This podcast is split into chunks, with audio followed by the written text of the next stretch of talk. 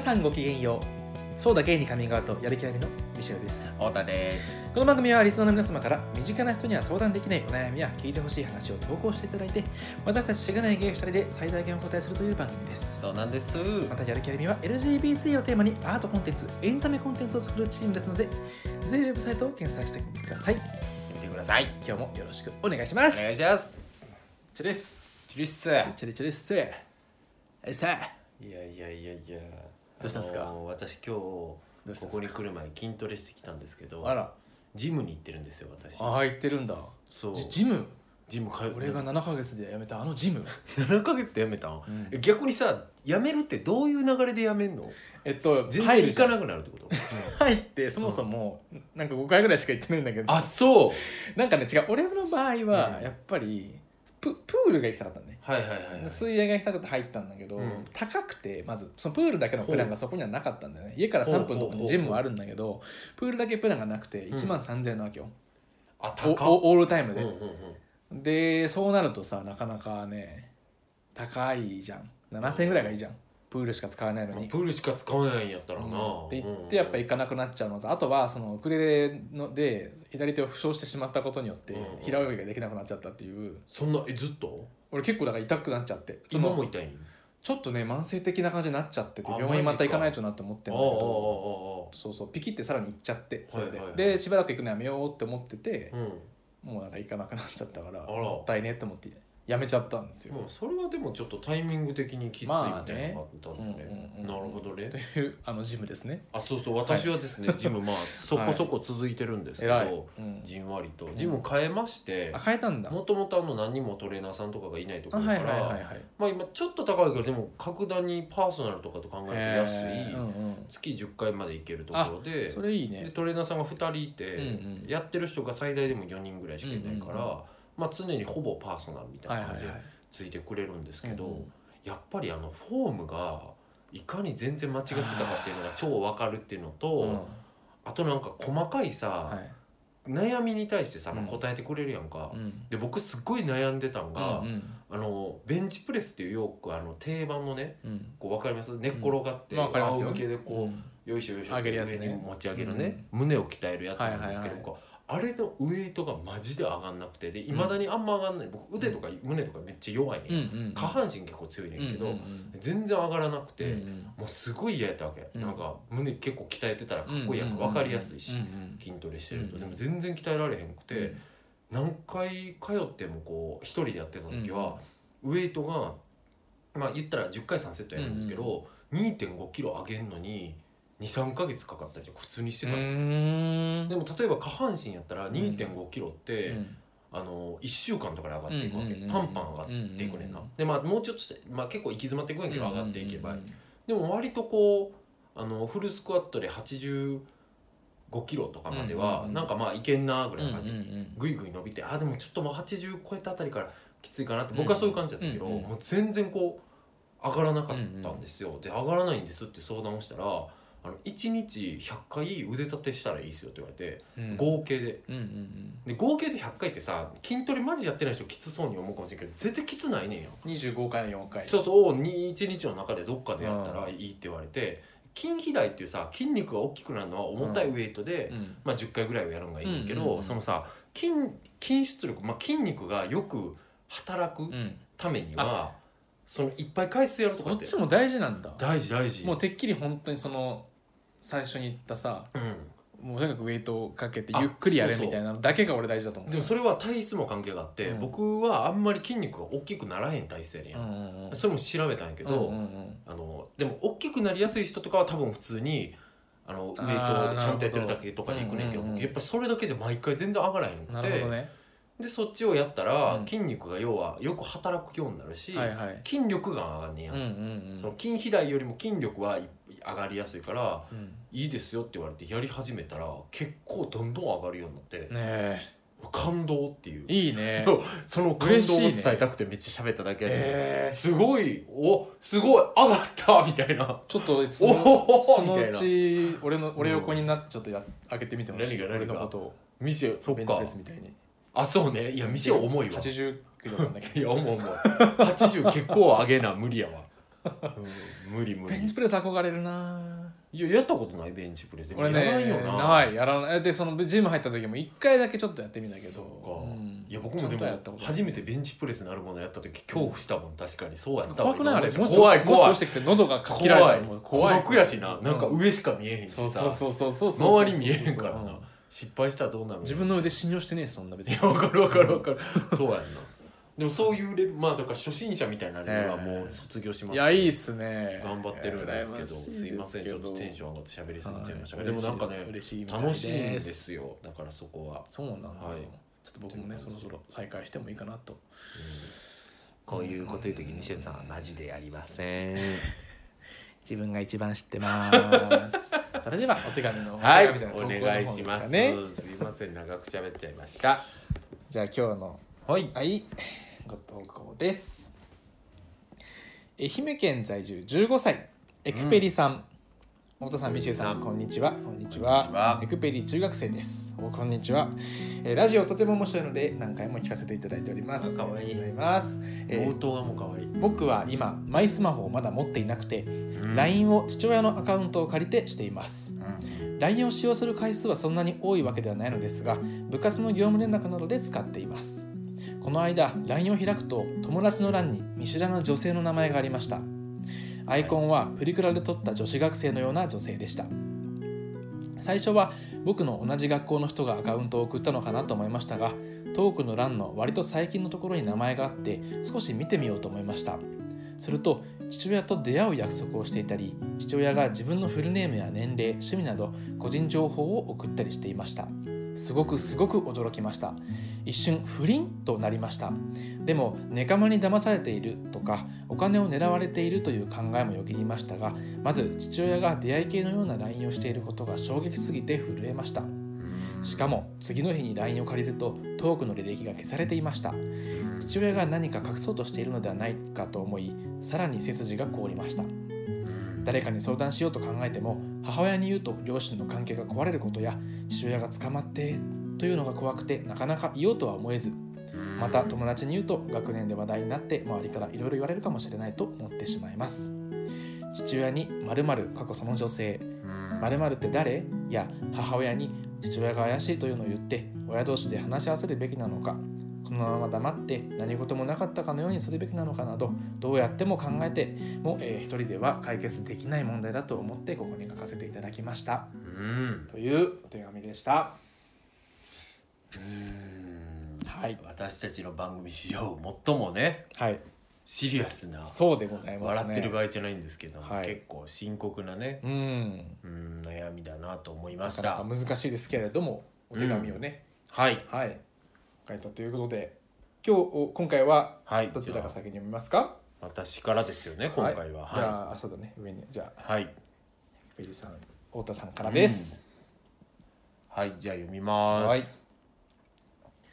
エクペリくんこんにちはやる気ありみの太田です今日はとても大事な話を教えてくれてどうもありがとう正直エクペリくんからもらったこのお便りには適当なことを言っちゃいけないと強く思ったし、僕自身心にずっしりきてしまって、お答えせずに終えようかかなり悩みました、うん、うん、だけど、うん、精神科医の友人にも相談してみてね15歳という年齢はうん臨床では大人という扱いになるということを聞いて僕は君が大人の入り口に立った一人の人間なのだと思って答えてみることにしました先に気弱なことを言って申し訳ないんだけども僕にも今回のことをどう思えばいいかう何をどう思えばいいかどう思ううん思えばいいかうんいいか、うん思えばいいか、ん、うん、何をすればエクペリ君の気が晴れるのかうん正解は分かりません、でも僕がもし15歳の君だったらどう思っただろうん、うなんて言ってやりたいだろう今の自分がなんて言ってやりたいだろうと考えて自分なりに答えようと思いますちょっとした参考になるくらいの気持ちで聞いてくれたら嬉しいなあまず15歳の僕にとって父親はただ父親でしかなかったなと思いました、うんだから彼が一人の男であることはうまく理解できていなかったしまして彼の中でアダルトビデオを持ってるみたいな可愛いスケベ心ではなく、うん生々しい肉欲がうずいているということは理解不能だったように思いますうんだから驚くというより言うより混乱しただろうし辛いというより気持ち悪いと思っただろうと思います、でもやっぱり君の父親は父親なだけではなくて一人の男だしスケベ心とか可愛いものではない生々しい肉欲を持った一人の人間なんだようね、んエクペリ君が生々しい肉欲性欲みたいなものを持っているかどうかはわからないけれども、うん君という人間が弱さも強さもずるさも潔さも持ったカオスで生々しい一個体であるように君の父親もそうなんだよねうんもちろんだからといってお父さんのことを許そうよとかしょうがないと思うよとか言いたいわけじゃないしうんエクペリ君が今回の一件で感じたことは誰に否定されたりするものじゃなくてうんエクエクペリ君が感じたそのままでいいんだけどただお父さん彼は一人の男でそしてそういういかがわしいことをしてしまうのにはいろんなまだエクペリ君が知らない事情や理由があるのだということをなんとなく知っていてほしいなとうん思うどんなに近しい人に対しても俺とあいつは他人だしな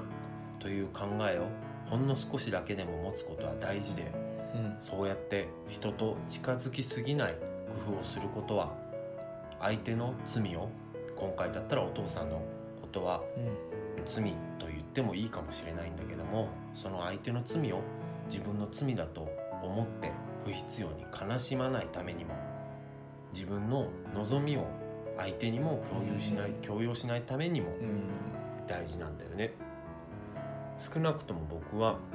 その人との距離の取り方を知るとともに大人になってきたと思ってる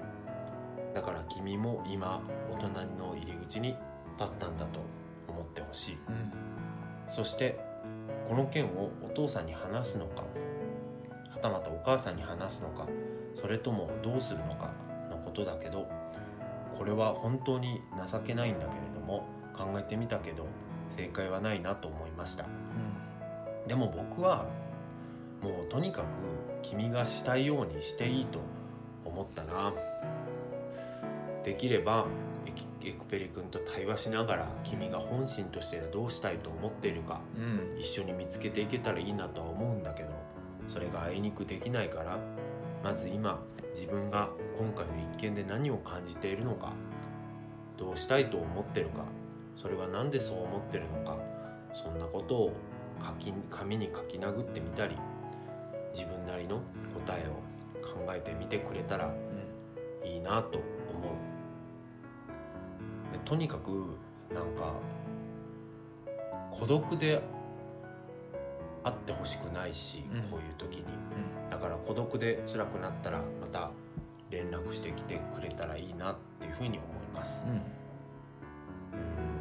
うん当然のことなんだけど、うんとにかく今回のことは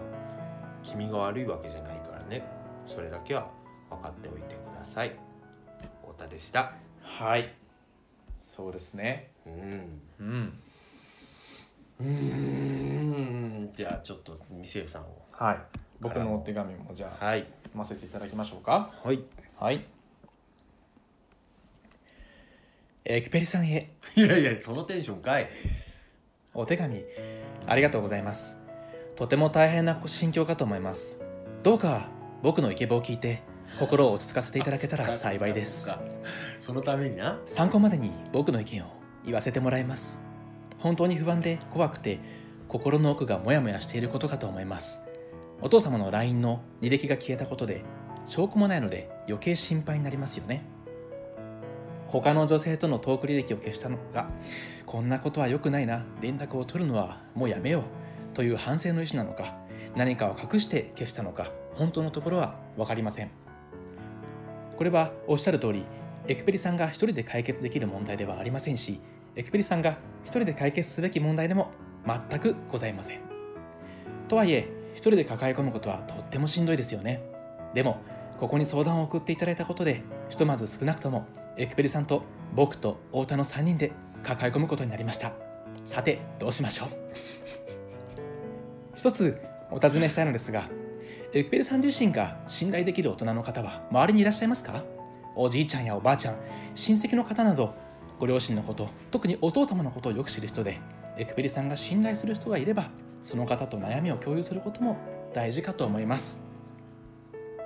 もしも僕がエクペリさんの立場であれば信頼できて気軽に相談のできる大人の人は周りにいなかったので自分がすべきことは何だろうとエクペリさんと同じように考え込むと思いますそして仮に父親が他の女性とよからぬ関係を持っていたのだと考えるのであれば僕はおそらくそれを指摘したり探ったりすることはまずはせず家族をちゃんと大事にするということの尊さを改めて感じてもらうために自ら家族同士のコミュニケーションを増やす動きに出るかと思います両親の好きなことを家族みんなで一緒にやってみようよと提案したり休日にどこか楽しい場所へみんなで出かけるように頼んでみたりまた例えばテレビなどで不倫や浮気パパ活などの話題が出た時に自分の親がこうだったら悲しいなぁと言ってみたりとかそういうこともしちゃうと思います人間は小さなことから大きなことまでほんの一時気の迷いで過ちを犯してしまうことが多々ありますしそれには複雑な理由があったりなかったりします簡単にすぐ足りなかったりするね簡単にすぐこう解決すれば OK と言える問題ではありませんが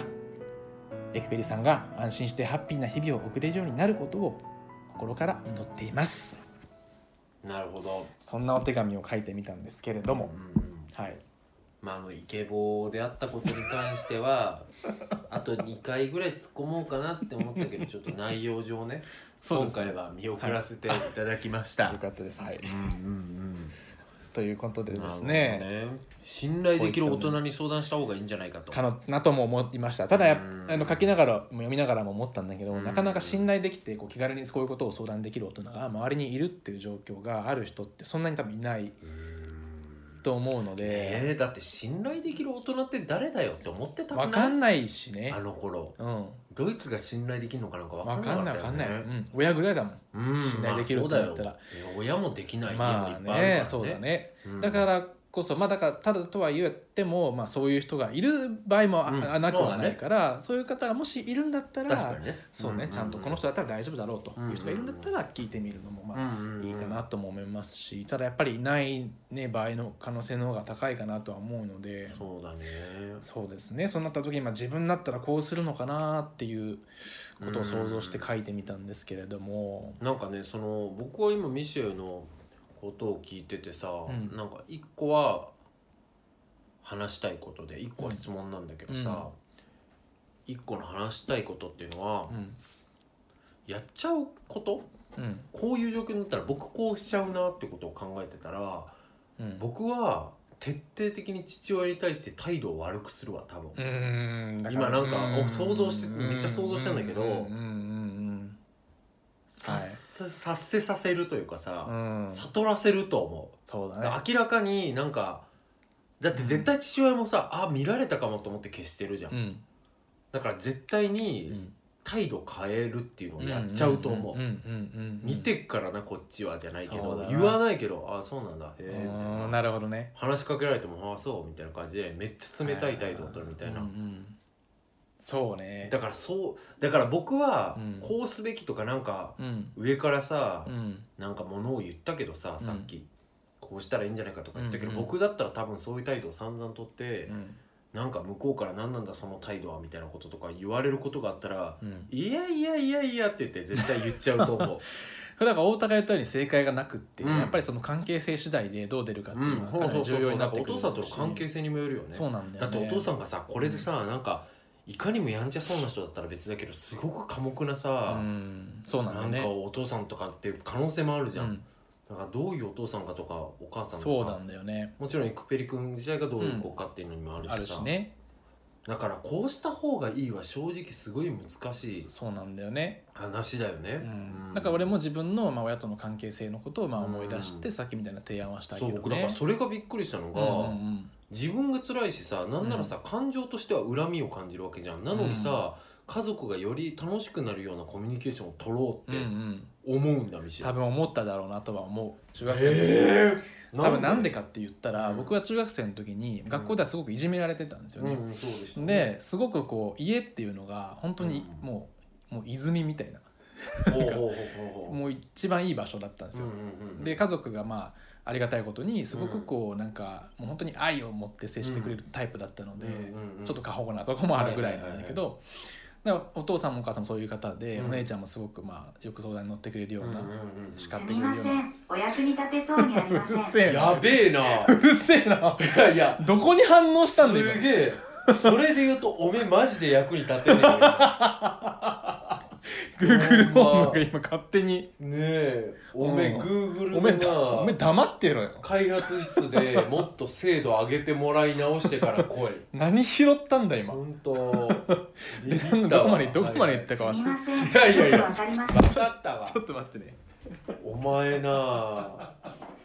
こいつお前なよくわかんなくていい話なんだよそもそもねえ Google 音量を0%にこれで OK なんです OK かはいどこまで行ったんだっけ Google のせいで忘れたけどえっと今だから家が泉のようなそう家だったそうそうからうそうそうんだから、すごくやっぱか子供ながらに感謝の気持ちというかすごくありがたいと思っていて、はいはいはい絶対やっぱ壊したくない場所ではあったし、うんで例えばその親もすごく仲良かったんだけどやっぱり喧嘩することももちろんあったし、うんただそういう時に結構仲を取り持つみたいなところを結構自分とかうん姉とかは割と積極的にするようなうん関係性だったから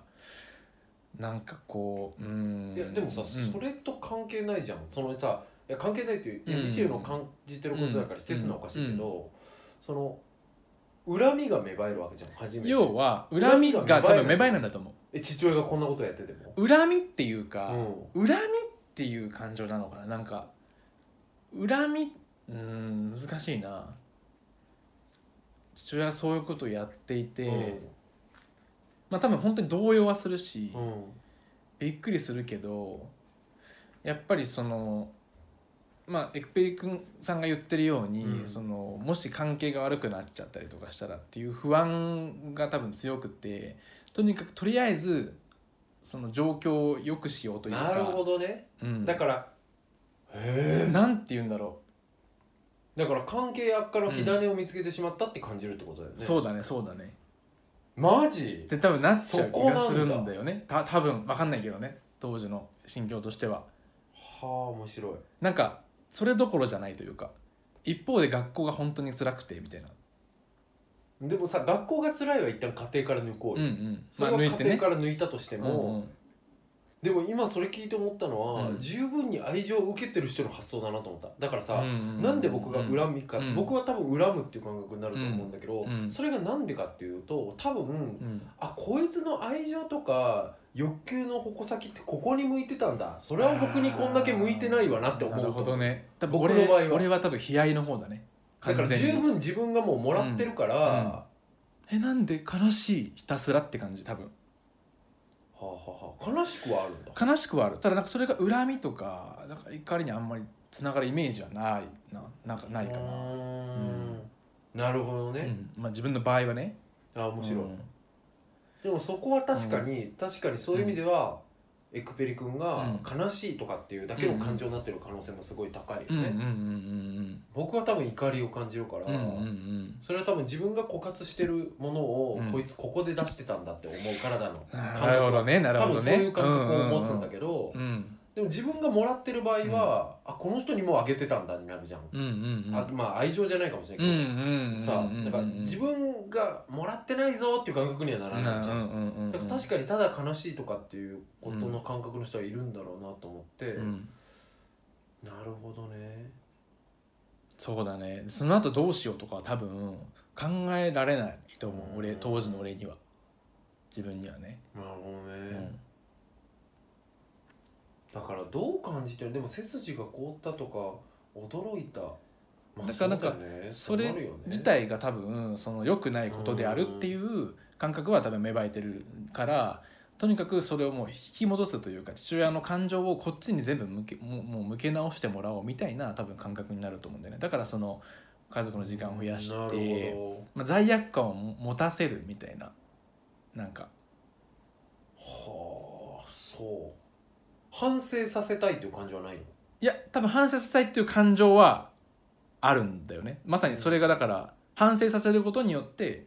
要はこっちに戻ってくるうんうんうんから、反省させたいうん、反省させあ反省させたいそうだね、うん、反省させたその先になんかこう当然のように愛がある日常をえじゃあさ戻って謝ほしいられたいの何されたいって思う謝られたいんじゃなくって多分自分の中で勝手にもう浄化してもらいたいというかはあでこっちにその責任はなんか謝られたくくはないんでしょだから謝られたいとは多分思わないと思うね、それなんでなのなんでだろう謝られ謝ってほしい親がそういうことをしていて、うん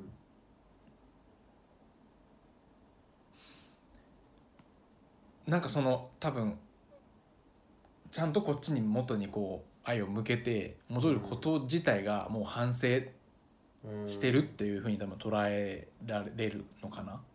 なるほどでなんかもうそれが何でもいいけどこさう間接的に謝ってほしいってなんでかっていうとさ、うん人間が謝ってほしいってなんで感じるかって言ったら、奪われたから感じるわけじゃん,、うんうんうんだからミシェルは奪われてはうなんいなんんだかよね多分そのれがすごい太田の僕そはのね目から鱗なんですよ、でも太田のその発想もそちょうっかととやっぱ気づかなかった部分でうん今それを聞いて思ったのが多分こっちの方が圧倒的に強いっていう自信があるんだと思うその愛そういうのことだよね愛のそうんうんうんうんのうんいウェやイだと思ウうェイよウェイトがそうだからだからもう奪われてはないんだもうよ多分9.5と0.5ぐらいのふうにしか思ってなくって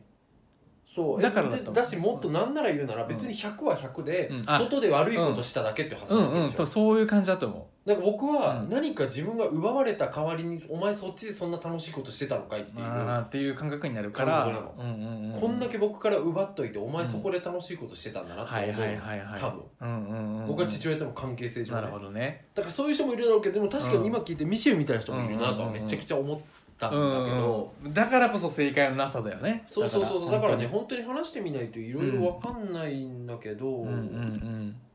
でもなんかさどうなんだろうななんかうんだからこうした方がいいわ、何々なんか、うんうんなんか僕はこうした方がいいわうんちょっと難しいんだけど、うんでもさっき書いたことが僕はもう全てで自分から言えることは、うんなんかやっぱり他人なんだよねそれは、うん言っうん家族だけどもちろん。うんうんうんだからすごく愛しい存在では家族だからまあ愛しい存在じゃない人もいるけど家族は、でも近しい存在ではいいじゃん,、うんうんでうんも他人であるっていうことうを、んなんかねちゃんとこっから知っていってくれたら僕はやっぱりそうだねいいなと思っていて、うんうんそれはさっき言ったように別になんか他人だし関係ないよねとかっていうことを言うために言ってるんではなくてね、うんなんかお父さんの問題はお父さんの問題なんだよね、なんかそれを異常ひなんていうかな強くうんうん例えばエクペリ君が家族の問題とか思ったり、それはつまり僕の問題でもあるとかうん思ってほしくないなって思う、うんこれはお父さんの問題だから、うんうんだからお父さんという自分とは別の人の問題だっうんてうんいうことを思ってほしい、うんでお父さんという別の人からできたこの問題によって僕はこう感じてうんます、うんうん僕はこう嫌ですとかこういうことを考えてますっていうこともあっていいっていう、んんそのなんか同質同質化しないっていうことは相手と。うんうんっていうことは相手への配慮としてもそうだし、うん自分を守るためにもすごく大事なことなんだよね。うんでエクペリ君はまだねしなんか恋とかもさこれから、まあ、しない人もいるからうんうん一概には言えないけど人とこう、つか強いねうん結びつきを感じるみたいなのうんもこれからの人生できっともっと待ってるんだけども、うんうんその時にもそれが大事なんだうんよね。うん結局すごく強い恋愛をした時ってみんな同質化しようとするし、うんすごく絆のある友達ができても同質化しようとするじゃん、みんな。うんうんでみんなそういうことを繰り返して、うんなんかやっぱり人と近づくって素晴らしいことだけど、うん溶け合うって危険なことなんだなっていうこと、うんだから抱き合っても溶け合わないみたいうんうんなうんことの大事さっていうことを、まあ、みんなこれからのねうん人生で学んでいくんだよね。うんでエクペリ君はもうそれをしないとやってけないじゃん。うんだからお父さんと溶け合っちゃダメうんなんだっていう、うん溶け合ったら頭おかしくなっちゃうじゃんエクペリ君が、うんうんなんかいろんなことも考えちゃうしさ、うんうんなんかお父さんと抱き合いたいっていう気持ちは持ちつつもこいつと一つになるとかっていうのはうん思う必要ないんだ、うん思うことは自分を傷つけるしお父さんのなんだろうなお父さんにも書いた通りさ背景がきっとあんのよね、うんそういうことになってる、うんうんなんかそこの背景を、うんなんだろう自分となんだろうな一つになって捉えようとするとさ、強く責めちゃうかもしれないじゃん、うんでもお父さんも別の人間でお父さんなりの事情があるんだなっうてん思ったら許すことにも自然とつながっていくのねそうだだねから許せとは言ってないんうんだけど、うんう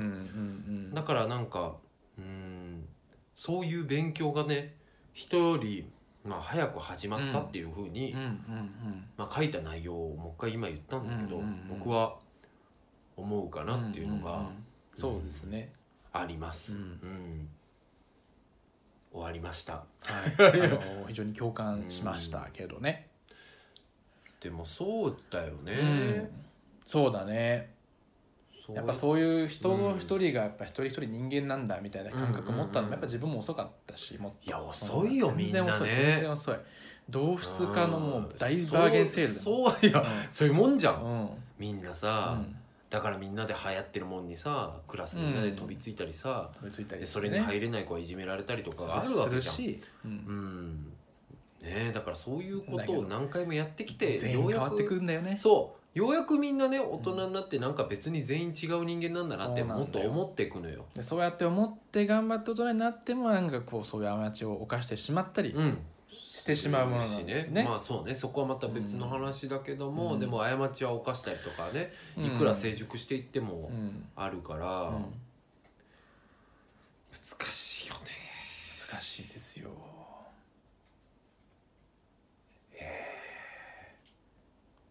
難しいね。どうするかなだからそういう心構えとしてはそう、うん、そうじゃんそうだね。アクションとしてどうするかっていうのははもうどうする自分だったらそれはもう自分の家庭上の話しかできないもんねできいないよこれは。分かんないからね、だか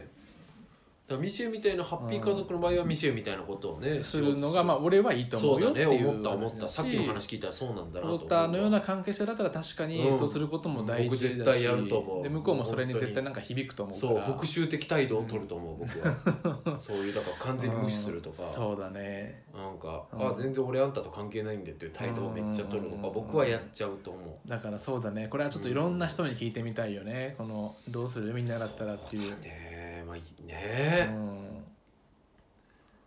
でも孤独だよねご兄弟とかもねいらっしゃらないのかないるのかわからないけどいや確かにね、うんいそこもやっぱでねそうだねお姉ちゃんがいるとかだとまたいや兄弟なんかもううちとかよくなかったよ昔、そうなんだ今はいい気しないけど、うんねめちゃくちゃ、うん絶対言えなかったわあー兄弟にもライバルだと思って たもんいや敵だと思ってた結構うんいやまあそれ言い過ぎだけど、うんうんまあすっごいライバルだと思ってたなだから俺もなんか今それで思い出したけど、うんなんかお姉ちゃんとかにも多分言うお姉ちゃんに言うかもなああその見せたさっきの行動を起こした後にそうね「お姉ちゃんお姉ちゃん」みたいな、まあ、言うそうね言うかなすごい頼りのある人だったからいやでもな中3だもんな中3とか高1とかだよね15歳って、うんそうだねまだ人と絆とか全然ないよねないよ俺ないよね俺なんかなかった絆なんかいや僕もなかったよ絆絆ってい 絆うとか漢字も書けそうねだよえね受うんけいや漢字は書けるわやめてくれよ そうだよね糸編糸編だっけ糸編糸編に半分半分の逆よ逆ちいょやっあと上上逆逆ね上逆のやつかあれだあれだ思い出した思い出しあたれあれあれそうそうそういやーさあだから確かに言えるほどの関係がある人とかうんそそんうなだのないよねそうだよ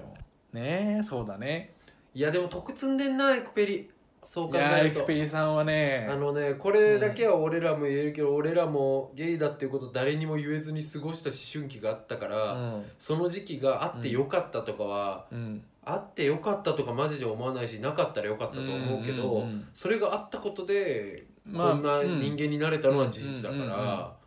だだから認ねめらず認めざるを得ない、まあ、メリットじゃないけど、なうんなんて言うんだろうなそよう、まあまあそのうん、あうんなんかごめん、うんなんかねなかった方が良かったけど、うんあってよかった、うん、そうそうだねそうだねそういう感わ覚かりわかりやすいわかりやすいそういう感覚だよね、うんうんなかった方が良かったあんな苦しみうんうんなかった方が良かったけど、あって良かったって思うから、うんうんうんエクペリも今得積んでるよ、積んでるよこれはもうね、うんすげえ30になるぜそうだぜお前 30どころかもう二十歳ぐらいで群抜いちゃってるかもしんないぜ、多分二十歳で今の俺よりすげえぜいやそれはお前頑張れよそれはお前そんなプライド持ってよ 自信持っもうちょとプてライけド持よった方そがういいよかなだけどでもななんかね本当にねそうだねうんなんか僕もそれね、大人になって知ったんだけど、うんなんか自分の痛みがあるから人の痛みが分かるとか言う人いるしさ、うんああいうのってさ社会から自分が痛い時にさ、うん痛い真っ只中の時に聞かされても「はいや痛いんですけどこっち」って思うじゃん、うんと思うしうかんうん発想がないんだけど、でもい傷が癒えてさ、うんまあむちゃくちゃ自分のなんだろうな胸筋を開けば、胸の中にまざまざと傷跡が残るよううなん傷でもまあ傷は癒えた時にね、なんか周りからね「ほんと優しいよね」とうかん言われるようこと増えたのよ僕は。うんうん、でその時にあなんか僕やっぱ優しいんだなって思って でそれでさ理由を考えていけばうんそれしかやっぱないのよ。でそのでも時にそうだねそうだからあやっぱりあの傷があったから、人に優しいんだな優しいって何か、うん優しいっていうことは何をすることなのかっていうことが頭で考えててもさ体でわかるわけよ体の奥底にさ刻まれちゃってるから、うんうん、だからそういう人には絶対なるよ。うんうんうん、いいことだしねそしてうんすごくそうだよ。うんだからなんか、うん、だからなんだろうな話解決にはなってるけど、君の未来はこれからもっと明るいから、うんなんか決してこう絶望したりとかさ、うんなんかもう終わりだとかってことは思ってないと思うけど、うん思ってるかもしんないから、うんうん思わないでほしいなっていうのはうん思うな。おじさんは。お兄さんもそう思いますおおじさんとお兄さん1歳差です 要 です29と30ですガビーそうだなもうすぐ31いやーやばいちょっと待って僕らエクペリ君の2倍年取ってんだねうん すごくないすエクペリ君の2倍年取ってるんだよすごいねうん2週生きてる怖え2週生きたらこうなんだよ、なんのかう、なん分かんない僕こうなりてえかなわけなりたくないないやいやなりたくないしなんなくていいし、うんエクペリ君はエクペリ君にな、うんであればいいんだけど、うんうん、だからなんかうん意味のないことはないとか言うの僕ほんと嫌いだったけどマジでまあ良かったとは思うから、うんなくなかったら良かったけどあって良かったと思うっていうのが本当に感覚としては合ってるからねそういや思うほんよとそれだらけだわそうだよねうんだってそれさだっきけのだよないじめとかもそうだもんいやほんとそうだよねマジであなんっかてよかったと思うまあねうん今いろんなね今うん話すことないけどわかるわかうんなかったら良かったけいろいろどとあって良かったよね、うんほんとほんとにそうなんだよから何にも解決はできてないけどそういうことは思うでもなんか今すごい誰にも言えないって孤独な状況だから俺らには言ってうんくれてくれたらいいあしりがとううんいやでもさ俺らもさあの本当にクズなんだけど、うんまあ、エクペリ君のさがうんもし今後さ例えば毎週毎週僕らに手紙くれたり毎月くれたりしてもさ、まあ、ここで毎週毎月はちょっと読めないじゃんうんこの番組でねうんだからそういう意味まではあそんなことし僕らもようとはね思ってないと思うけどうん、いやそうそうそう、いや例えばね例例ええばばね彼が僕らにめっちゃ頼ろう頼ってねとか僕ら言ってもさ、僕ら白状なわけじゃんうんうんこうやって1回の放送に今一生懸命本気でお話ししてるつもりではあるけど、うんだからやっぱり身近なところでなんか頼れるそれはさ別にこの今起きてることを話すじゃなくてもいいから、なんかここにいたらほっとするとか癒されるとかいう場所があればいいんだけどな僕地味にそれで言うとね、んん僕公認の時めっちゃ保健室行ってたのへえで保健室の保先健生保が健室はだったのそうでも僕なんかねマジであなんかさ本当に僕公認の記憶ないのほぼうんもう本当にほぼなくてあんまそれ言ってないんだけど、うんうんでも人間って本当に辛い時にさその反動形成って言われるようなさ、うんうんうん言う言うまよあ、ね態度の取り方としてさ、うん抑圧っていう、まあ、消えちゃうみたいなのあるんだけど、うんうんうんうん僕本当に公認覚えてなくて、うんただ覚えてるのが本当に毎日寝れなくて、うんうん睡眠不足で、うんもう焦って焦ってどうしようって思っててす保健室にいつも昼間とかに行って保健室の先生とよく喋る、うんってたんだけどううもう保健室の先生が超いい人で、うんなんかいつもこう僕はだから詳細に何悩んでたか覚えてもないし言ってもなかうんうんうったと確か思うんだけうんど、うんその唯一覚えてるのが本当に辛くてなんか話してた時にもう寝られへんやったら映画映画見れる時間増えていいって思ったらいいやんって言わ れてかわいいでおすすめの映画とか教えてくれて、えー、いいねそうそれだけ覚えてんねんけどいいねそれにすごい救われたうしんそういうね詳細を言わなくても、うんうんうんこの子は何か今すごく辛いんやなってことを分かってくれて、うん応援してくれる大人がいるといいねんけうどんななかなかそれはねいねえよな難しい ぞうんクズみたいな選考ばっかだったし な 本当